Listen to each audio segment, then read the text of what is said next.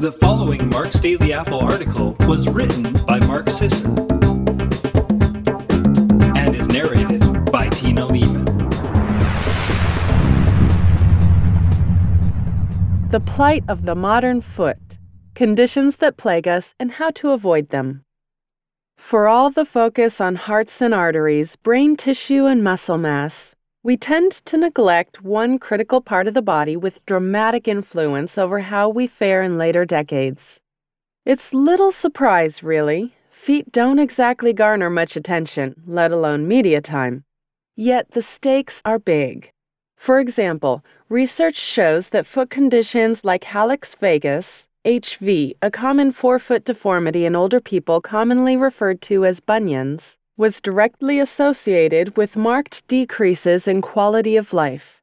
Foot pain, reduced foot function, lowered social capacity, and even degraded general health, that sort of thing. But that's just one foot condition, right? Yes and no. The picture of averages looks rather bleak.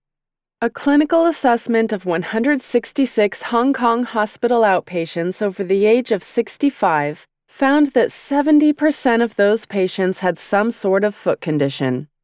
In the U S, things aren't much better. Various surveys of elderly hospital outpatients here have placed foot problem prevalence anywhere between thirty and ninety-five percent.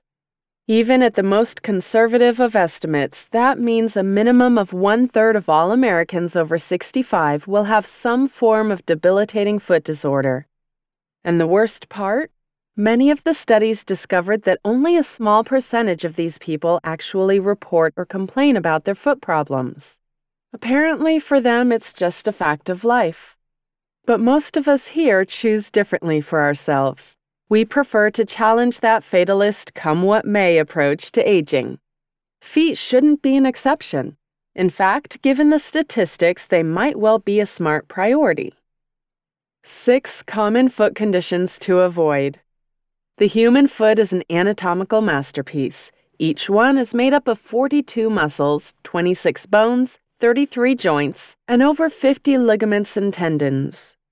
That's more than a little impressive, but it also means that a lot can go wrong, especially given their workload every day. Number one, gout. Gout targets the feet and particularly the big toe, causing intense pain and a whole lot of swelling. Unfortunately, many healthcare providers seem to take great pleasure in informing the primal, paleo, or general whole food eater that their chances of gout have just skyrocketed on account of all those purines. Purines from organ meats, seafood, and various other quintessentially primal go-tos. I've talked about gout at length before, so there's no need to delve back into it. Suffice to say that these kinds of rich man's foods do elevate purines, and therefore uric acid in the blood. But they're also generally high in anti-inflammatory fatty acids. Research shows that systemic inflammation is a key catalyst for gout attacks, meaning high-quality primal-friendly meats can actually reduce your risk of gout by lowering this causative inflammation. Ha! I'd personally be more worried about fructose. In elevated doses from the likes of high-fructose corn syrup and table sugar, fructose has been shown to promote excess uric acid production and prevent its excretion in urine. Alcoholic and smoking binges will have much the same effect. Number two, athlete's foot. As you're probably well aware, athlete's foot is the work of our good friend fungus. Ideal conditions for this mildly repulsive affliction are the same as those for most fungi: warm, dark, moist environments. The same environment that you're creating on your feet every time you slip on socks and shoes for the day. Look for signs of athlete's foot between the toes or on the soles of the feet, indicated by inflamed skin or a white scaly rash with a red undertone. Delicious. And while most of us would file athlete's foot under minor inconvenience, there's sometimes more worth considering. The cause of athlete's foot can morph from a fungal-derived condition at the early stages to a bacterial overgrowth-derived condition as the skin slowly but surely becomes more macerated. Athlete's foot also has a strong association with cellulitis, Marathon runners have been identified as one of the most at-risk groups for developing athlete's foot. Collective duh.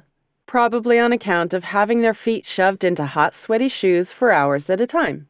Barefoot running, anyone? Number three, hammer toe. If your second, third, or fourth toe is crossed, bent in the middle of the toe joint, or just pointing at an odd angle, you may have a hammer toe. Hammer toes are the tip of the poor foot health iceberg and can pave the way for various other foot conditions. The number one cause of hammer toe? Ill-fitting shoes. This might seem straightforward, but again, the picture gets more complicated than shoe design. While adopting a primal diet greatly diminishes your diabetes risk, it's useful to know that people suffering from diabetes have a much higher likelihood of developing foot problems like hammer toe. In fact, of the sixteen million or so Americans with diabetes, around a quarter of them will develop foot problems related to this disease. Pro-inflammatory cytokines appear to play a key role in the development of diabetic foot disorders like hammer toe. Diabetic neuropathy lowers one's sensitivity to pain, meaning they're more likely to develop foot-stressing gaits and wear ill-fitting shoes that can then lead to the development of hammer toe. Neurological conditions like Parkinson's and cerebral palsy or any other health problem that distorts the gait can put you at more risk. Number four, bunions, otherwise known as hallux valgus. Got a weird-looking joint on your big toe that forces it to turn into your smaller toes? You've probably got a bunion. Research has time and again identified shoes as the leading cause of bunions. As one study observed, hallux valgus, the condition I mentioned earlier, occurs almost exclusively in shoe-wearing societies. Grok is nodding here. The more constrained the shoe, like heels or pointed dress shoes, the higher the risk. Safety footwear has also been identified as a common harbinger of bunions. Women and anyone who's flat-footed might take special notice. Number five, corns and calluses. An oddly visual yin and yang of the hardened skin world. Corns look slightly cone-shaped and point inwards, while calluses cover a larger area and are more convex in nature. If you've got hard areas of skin forming where certain foot pressure points are rubbing on your shoes, you've probably got a corn or callus forming. According to one source, the formation of corns and calluses can be caused by mechanical stresses from faulty footgear, the wearing of poorly fitting shoes, abnormal foot mechanics, deformity of the foot exerting abnormal pressure, and high levels of activity. Essentially, corns and calluses are your skin's attempt to protect itself from excessive friction. And I think you know where that friction is coming from. Number six, plantar fasciitis and heel spurs. Plantar fasciitis occurs when the connective tissue between the ball of your foot and the heel becomes inflamed. Coming from experience, it feels like a perpetual bruise on the bottom of your foot. Heel spurs are bony growths at the heel base that often develop after you've had plantar fasciitis. I've actually had plantar fasciitis before, and I can confirm that it's no fun at all. My theory is that it developed by repeated jumping and high-impact exercises performed on a hard surface with no shoes. It wasn't the lack of shoes that was the problem, it was the hard surface. Repeated slamming of the feet, and perhaps not enough landing on the balls of my feet on that surface, was bound to result in bruising, and hence plantar fasciitis. This didn't go away until I ditched nearly every shoe I owned and spent more time on grass and sand than hard surfaces. Using primal approaches to promote foot health. As much impact, oh the puns, as foot health can have on mobility and quality of life, it's really rooted in the basics of primal well-being. The more your feet can emulate those of Grok, the more robust they'll likely end up being. As always, we modify for the necessities of our immediate environments. Wood chopping barefoot? Heavy weightlifting barefoot? Strolling the urban jungle barefoot? I'd be inclined to opt for the shoot option in those scenarios. I've written at length about barefooting and minimalist shoes. In the past, I've highlighted research showing that societies that have largely foregone the whole shoe craze were completely free of all the modern foot conditions. I've reflected on the ways shoes have become part of our psyche, and why switching to a shoeless way of life can ensure continuing foot health into the future. So what are you to do when faced with a compulsory shoe scenario? This is where our conventional practitioners' advice may finally be of some use. Unsurprisingly, research shows that folks who switch to wider, higher, box-toed shoes reduce their risk. Research also indicates that those who wear constrained shoes like heels or pointed dress shoes are at the greatest risk of developing foot problems. The takeaway from this is self-explanatory, really. Give your feet room to move within their compulsory housing. Avoid shoes that taper in towards the end, that have a low ceiling, and that don't allow your toes some lateral and vertical wiggle room. Free-range toes, as it were. Likewise, it's important to keep feet both dry and supple. This might seem like a bit of a conundrum, but they have to be mutually exclusive. As soon as you get home from work, ditch both the shoes and the socks. If you have access to sunshine, whether through an open window or preferably on a sun-drenched lawn, get those feet in it. The benefit of this will be twofold. First, research has shown that light therapy, whereby concentrated U V irradiation is used to treat fungal infections of the skin and nails, is an effective form of treatment. That sunshine is essentially providing your own light therapy, albeit at much lower concentrations than in the lab. Second, you're reactivating the small muscles of your feet that have essentially been in hibernation since you donned your shoes that morning. Once you've immersed your feet in some healing sunshine, or perhaps just thrust them out in the general direction of a fireplace or heater, you've essentially fulfilled the dry requirement. Next, lock in the moisture by applying a natural hydrating product like coconut or avocado oil. Both have the added benefit of being mildly antifungal and antibacterial, killing two pathogenic birds with one stone.